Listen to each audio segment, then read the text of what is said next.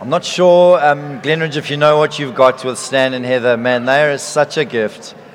Uh, all over the place, to us, to Lols and I. They have been there for us in, in moments where, boy, they've just been a gift from the Lord. And so we just want to honor your leaders here this morning. And uh, Stan and Heather, thank you for uh, the privilege of just being a part of this this morning. It really is such a privilege for us. And to the eldership here, thank you.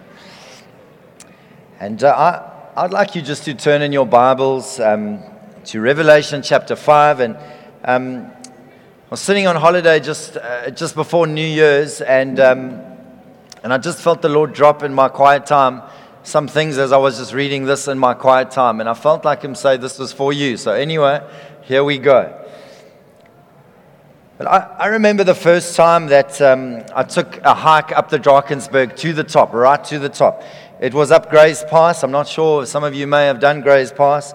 And uh, it's kind of just face to face with a kilometer of just sheer cliff face. It's it's really quite something to behold. Just the awe and the majesty of the Drakensberg Mountains, uh, the storms swirling in and out.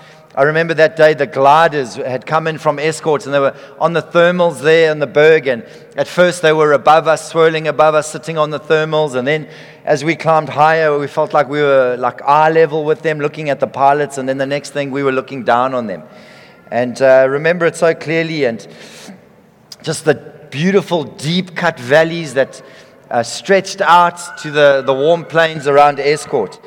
And I remember suddenly realizing how small I am. This realization hit me of like, oh, my life is so small, it could end in a moment. Just one trip, one fall, and I'm done. And I, and I remember kind of just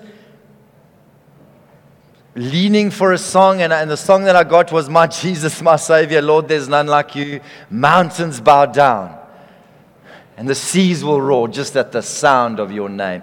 And I just sang this song as I was climbing the berg and just realizing, Lord, these mountains are huge. I'm so small. You know, there's this kind of illusion when I'm at home where I feel like I'm in control. I feel like I'm quite powerful. And then the moment hits me that, no, I'm like nothing. I'm like grass. Remember just worshiping. And the Bible is so full of these wonderful moments of exciting encounters of men meeting face to face with the Almighty. And it's like that moment of, I mean, it's so cool because many times the first words that the angel of the Lord would have to say is, you know, to these frightened earthlings is, "Don't be afraid. I'm not going to kill you." They suddenly realize we are nothing. You know, our, our lives are, we, we arrive and as babies, and we are needing to be held and looked after. And when we leave, we're also like that. We're needing a lot of help, and we're needing to be looked after. And then there's kind of this in-between phase that many of us are in where we actually feel like we're kind of powerful. But it's just, I think, a little bit more of an illusion, actually. And there are these moments where they come face to face with God Almighty, and just everything changes. They just see clearly. We're not in control. We are not God. And and I just think for Moses, Daniel, Ezekiel, Isaiah, and John here in Revelation, they didn't just meet the Lord in a burning bush or, or on the earth, or those who met with Jesus as He walked the planet, but but they saw Him high and lifted up on the throne. I mean, that must be a whole nother thing to see God surrounded by a million angels just attending Him, bringing glory, the clarity of heaven. And uh, this morning I just want to look at John's revelation of the Lord in, in uh, Revelation five. And so verse one, "Then I saw in the right hand of Him who sat on the throne." Chapter four, he's described seeing God Almighty on the throne. But suddenly now his attention draws, and he says, "I saw in the right hand of the Father, of the Lord Almighty, who sat on the throne, a scroll with writing on both sides of the scroll and sealed with seven seals." So in the right hand of God Almighty, the Father, seated on the throne, the great seat of majesty, the, sa- the great seat of glory, the one true sovereign over every king, every power, ruling over all, and in His right hand is a scroll sealed with seven seals. Now, what is the scroll? I mean, if we carry on reading the story in Revelation, we realize that it's it's the wrapping up of Earth's history. It's the, it's the tying up of the loose ends in the story. It's the rest of the story. It's the wrapping up of our history. It's the true and right judgment of God Almighty. If you, if you watch movies, and I enjoy watching movies, it's like it gets to a stage in the movie where there's some loose ends. And the movie, the, the credits can't roll until we tie up those loose ends. You know what I'm talking about? Except, I mean, I know there's some weird, like, kind of arty films where they don't tie up the loose ends. To me, that's a bit stupid. I want the loose ends tied up. And there's something inside our hearts that want everything wrapped up. And in this scroll are all the loose ends and God's plan to tie them all up. Sort them all out. For one, when the Son of God came to this earth, he was not recognized by many. He was rejected, he was scorned, he was mocked, he was killed. That is a major loose end. I would say that is the major loose end. That is the greatest injustice in all of history. That the Son of God, who created everything that has created, who sustains everything that, that, that is living and breathing and moving, has its being in him, was rejected, mocked, and killed. That is the greatest injustice on the planet. And the fact that people are still rejecting him is a major loose end that is in the scroll that's going to be tied up.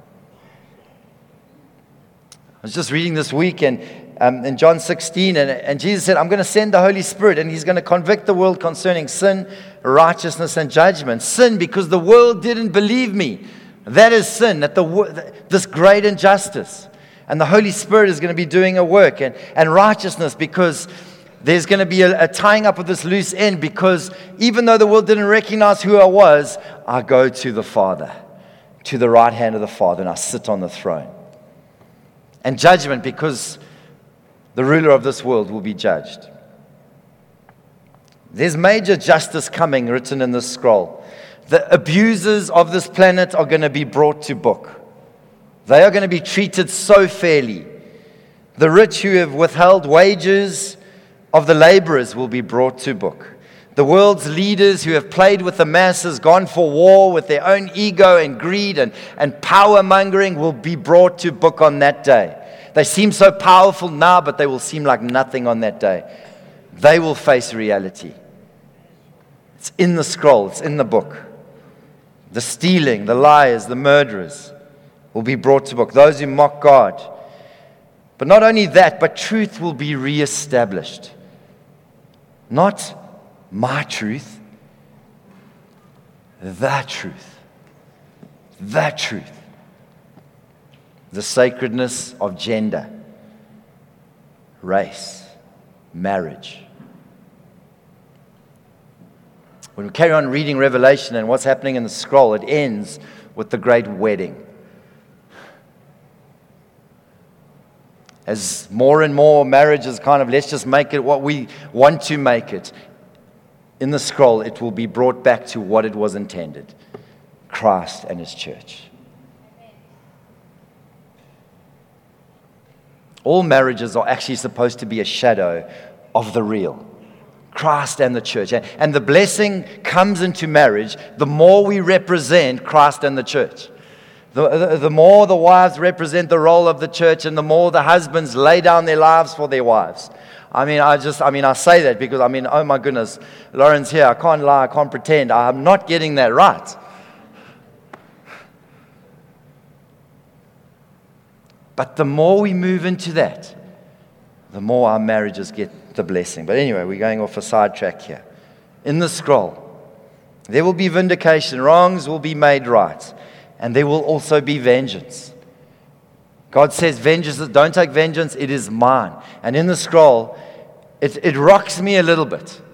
It's kind of like I see Job like getting caught up by these big moments. And at the end of the story of Job, God doesn't come and apologize to Job. Job, you know what I meant to do, and it didn't quite work out. There's no apology.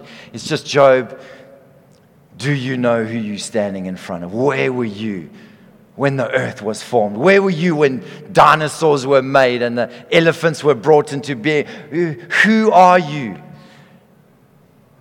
Job just has to end, Lord, my ears had heard, but my eyes have seen. When I read the book of Revelation, to me it's a little bit like, like Job. You're just before Almighty God, and I, I have questions, and and but who am I? What do I see? And it's so amazing because when we when we read through Revelation, and when it gets hectic, I mean, who knows what I'm talking about? It gets hectic in there, right? But there's never a point in heaven where one of the angels are saying, wow, I think I think this is a little bit more. You know, the Lord's bitten off a little bit more than he can chew here. I think it's, you know, he meant to do this, but actually it's it's a little bit out of control. There's not a moment. There's crazy stuff going on, but every moment in heaven is, wow, salvation belongs to our God. Holy, holy, holy. He is doing all things well. There's no mistakes. There's no mess-ups. He's doing it all well. He will rescue his saints. It's in the scroll. He will avenge the martyrs. He'll bring justice. There's going to be this wedding feast. There's going to be a, a welcoming home. There's going to be this final rescue. There's going to be one massive feast, one massive celebration. Revelation chapter one verse seven, look, he is coming with the clouds, and every eye will see him, even those who pierced him. And all peoples on earth will mourn because of him. So shall it be.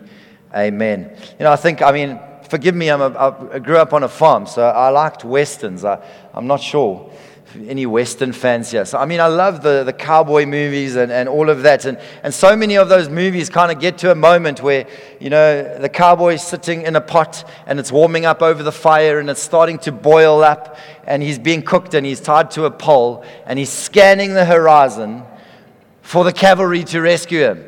And at the last moment, they come riding over the hill, the dust cloud, and they get rescued, right? That's a good movie in my books, right? Friends, in the scroll, this is the story. There's moments on earth when it looks like it's done. We're in trouble. But friends, it doesn't matter if you're in the hot water and it's boiling and you're tied to that pole. You just keep scanning the horizon or the clouds. You keep waiting for your rescuer because he is so good at arriving at the last moment and bringing victory and bringing salvation. Salvation belongs to our God. I mean, I just think of Prince Caspian, if you if you like C S Lewis, and it's it looks like they're done for when little Lucy runs and she finds Aslan the lion, and at the last moment he comes running in and there's a great victory. Friends, the future in the scroll has been orchestrated beautifully. It's been written like a perfect score with every detail, every part written, leading up to the wonderful crescendo of Christ's return that we sang about this morning. The future has been perfectly designed and architected. It's in the hand of who? The right hand of Almighty God. Friends, it's not chaos. It's perfectly ordered. You know, Daniel talks about, he sees this picture of the waves rising and falling, the undercurrents, and, and out of this, this beast coming out. You know, it's such a picture of earth and humanity and the pushing and the pulling. The chaos, the rebellion of man, of the world, the sin, the striving, the greed, the unrelenting, just pushing and pulling. Every new wave and fashion and fad and every new wisdom and my truth. And it's contrasted wonderfully against heaven here, where below the throne is what looks like a sea of glass. Stan and I were talking yesterday, saying it's not known, is it crystal or is it actually the sea that is so perfectly calm because there are no undercurrents, it is perfect peace. It's a kingdom of peace. Perfect order. You see, Revelation, uh, the scroll, it can seem like chaos.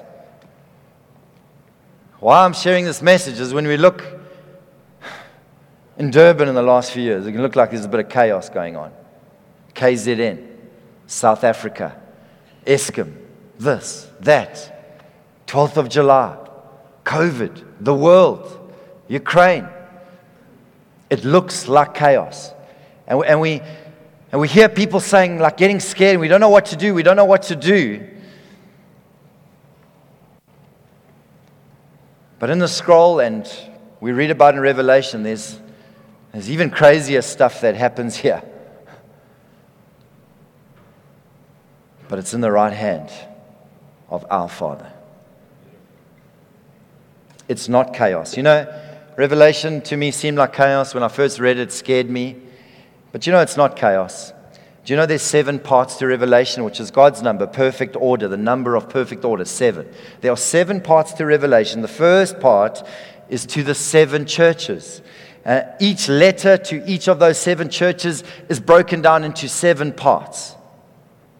There's seven things he addresses each of the seven churches with.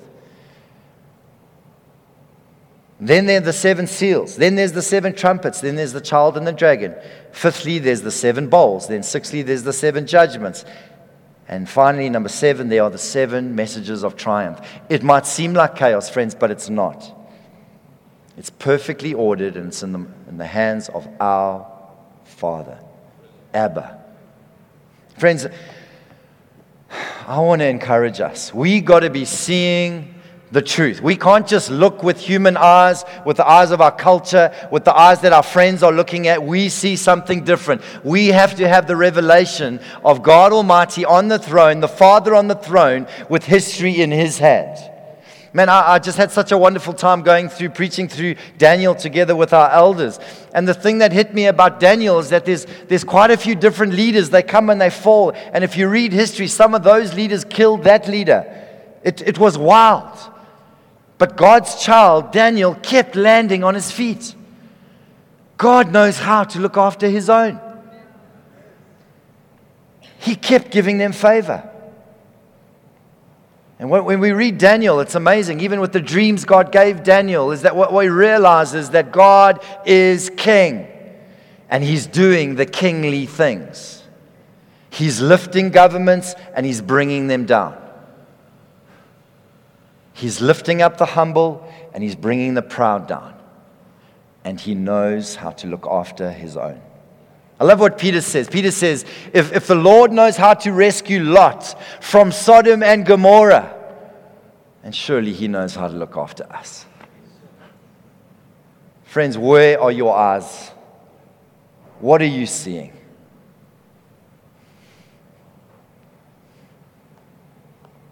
Experts are calling out chaos, but friends, we get to have a different view. We get to see God Almighty with a throne in His hand. Verse two to four, I mean, you can be worried. We've only got through verse one, and we've got a few minutes left, but we'll, we'll be okay. And I saw the mighty angel proclaiming in a loud voice, "Who is worthy to break open the scroll?" But no one in heaven, on earth, or under the earth could open the scroll or even look inside it. And I wept and I wept because no one was found who was worthy to open the scroll or look inside. And so John, uh, he hears that no one is putting up their hand to open the scroll. No one is worthy. And so everything we're talking about, the wrapping up of history, cannot happen. And so he cries, because with that, the hope of the church is snuffed out. There's no justice. No social justice, no any justice. There's no final salvation. Christ will not be vindicated. Then He suffered for what? If no one opens a scroll. And he weeps. But in uh, verse five, then one of the elders came to me and said, "Do not weep. See, the Lion of the tribe of Judah, the Root of David," this is Jesus, "has triumphed.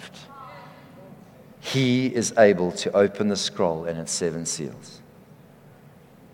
I love that in heaven a moment was given to let this truth sink in that only Jesus can open this.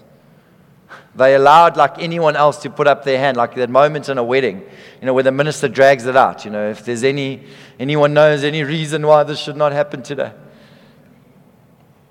And there's this moment given. And it seems like the first moment that they notice Jesus, that John sees Jesus. I love it. He says, the Lion of the tribe of Judah. You know, a lion It's amazing. A lion is at home in a fight. Friends, in, in days when there's war and stuff going on, we need to have revelation of our God as the lion of the tribe of Judah. A lion doesn't run from a fight. It runs into a fight. If you just uh, um, just imagine a moment for me. Have you seen a lion running at you? But if you can just imagine a, a lion resting, camouflaged in the dapple shade of an acacia, to suddenly being up and on the move in full flight in split seconds. Those steely eyes, focused, fixed, completely still, not bobbing up and down, yet his mane is alive like wind through wheat as his paws kick up a dust storm. The lion is on the move. That's our king. He's not afraid of a fight. The root of David has conquered. He's our champion, our victorious one. He has prevailed so that he can wrap up history. Can I get an amen this morning? And verse six, then I saw a lamb looking as if it had been slain, standing at the center of the throne, encircled by the four living creatures and the elders. The lamb had seven horns, seven eyes, which are the seven spirits of God sent out into all the earth. Between the throne, four living creatures on the center of this throne, the twenty-four elders and the crowns, I saw the lamb standing as though it had been slain. I love what Charles Spurgeon says. He says about the scripture, he says, it's by weeping eyes that the Lamb of God is best seen. Suddenly when John's weeping, suddenly he recognizes there's the Lamb. There he is. Friends, uh, isn't it so true? It's in our moment of desperation that we see clearly there's the Lamb of God. Some of us haven't seen him because we haven't got desperate enough. We haven't realized our absolute need, that there's no hope for us. And in that moment of realizing no hope, isn't it amazing? Because the Lamb shows himself to us. When there's no one to come through for us, our last flicker of hope has been snuffed out. When we are done, who would show up? The Lamb of God. I love it what Paul says, you know, when I do what I don't want to do and when I don't do what I want to do, who will rescue me? What a wretched man that I am. Who will rescue me from this body that is subject to death? Thanks be to God who delivers me through Jesus Christ our Lord. Then he appears. Maybe marriages. You just can't seem to find each other. The more we try and fix our relationship, the more hurt we we get, and the more we hurt each other, and the more of a mess. And, and, and it seems like it's over. Is this the end? Is this the end? Friends, it feels like the end of a marriage is the perfect time to see the Lamb. Yeah. Through tears, we best see the Lamb. In our finances, with our kids, longing to see them serve God and just seeing them potentially just seemingly lost to the world. When it seems like the end, the Lamb is so good. When we're in the pot, back to my cowboy story. Cavalry comes over the hill.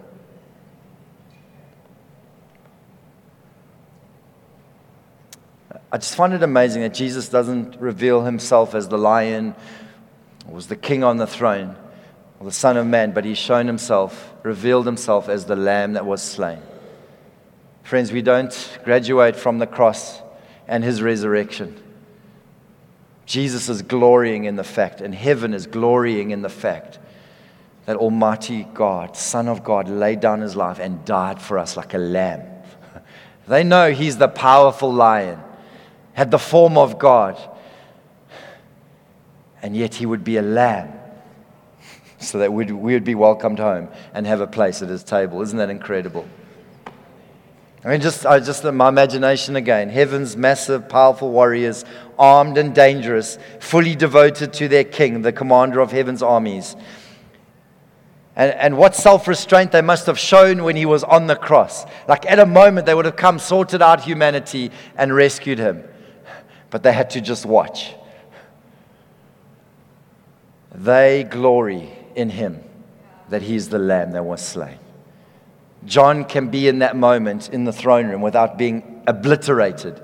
We have a future in that throne room without being obliterated because the Son of God would lay aside his majesty and be a lamb that was slain. And I just want to end with with this last point. It just said he has seven eyes. Friends, it sounds a little bit weird and fantastic to us. We're used to two. Two kind of seems normal. But I think we'll get used to a new normal. Jesus has perfect sight. He sees completely. When he executes judgment, it's not, no, he, he said, she said, and okay, let's just try and find a compromise. I don't know who to believe. They both sound like they're telling the truth. One of them's obviously lying, and let's just try and make the best decision. No. When he makes a judgment, when he makes a call, he knows. He didn't just see it, but he saw the heart. He saw the motive. He saw what we don't even see in ourselves. He has perfect sight. Seven, perfection. Seven eyes. He sees it all. He sees every detail, every sparrow falling, every hair on your head. I know for some of us it might be a little bit harder than for others. He sees the motive of your heart, of my heart. He saw David's heart. Friends, he sees trajectory. I enjoy playing cricket, and it takes two eyes to work out trajectory of where a ball's going. He has perfect sight, seven eyes. He sees the trajectory of your life, where you're going now. When he speaks something, it might be because he wants to change that trajectory. He sees where history's going, where it's wrapping up. He can already see the end before it's happened. And I just think of, I think of um, in Revelation one, it describes the Son of Man, Jesus again, with eyes of fire. These eyes are consuming fire. They see everything. They burn up the nonsense, and they see the motive. They see everything. There's nothing hidden from him.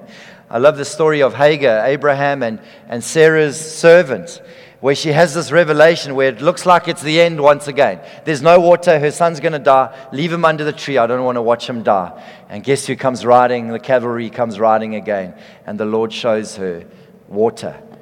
And her response, you are the God who sees. Friends, he's the God who sees. I love that song. In a crowd of ten thousand, you don't miss a thing. You see everything. He sees you, friends. He sees the depths of your heart. He still wants you. He died for you. He loves you. I remember some years ago seeing Mister Mandel here on a drive to a meeting with you guys where there was a worship evening. And I was involved in this worship evening, but I was upset with where I was at with my life. I felt the call of the Lord and felt like nothing was happening.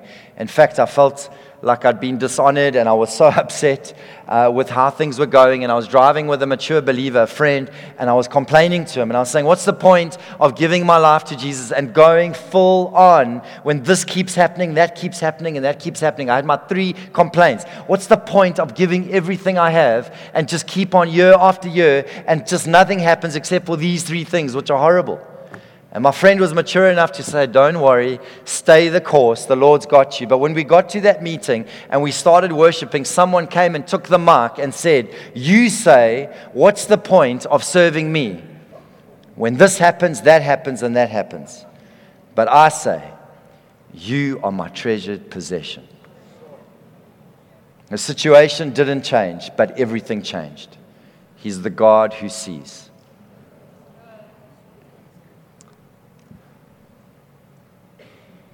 Friends, I trusting we just see a little bit more of him today. And that we are people who are not afraid of where history is going, because it's in the hand of our Father who loves us, who loved us so much that he sent his Son to die for us. And he's handed that scroll, we haven't got there, into the, the hand of his Son, the Lamb, who's worthy to unwrap it and to, to bring it all about, to rescue his own, to look after his own. And so, friends, I think we can live our lives boldly in this day and age. It doesn't matter what things are happening, and we can give our lives fully to what the Lamb of God gave his life for.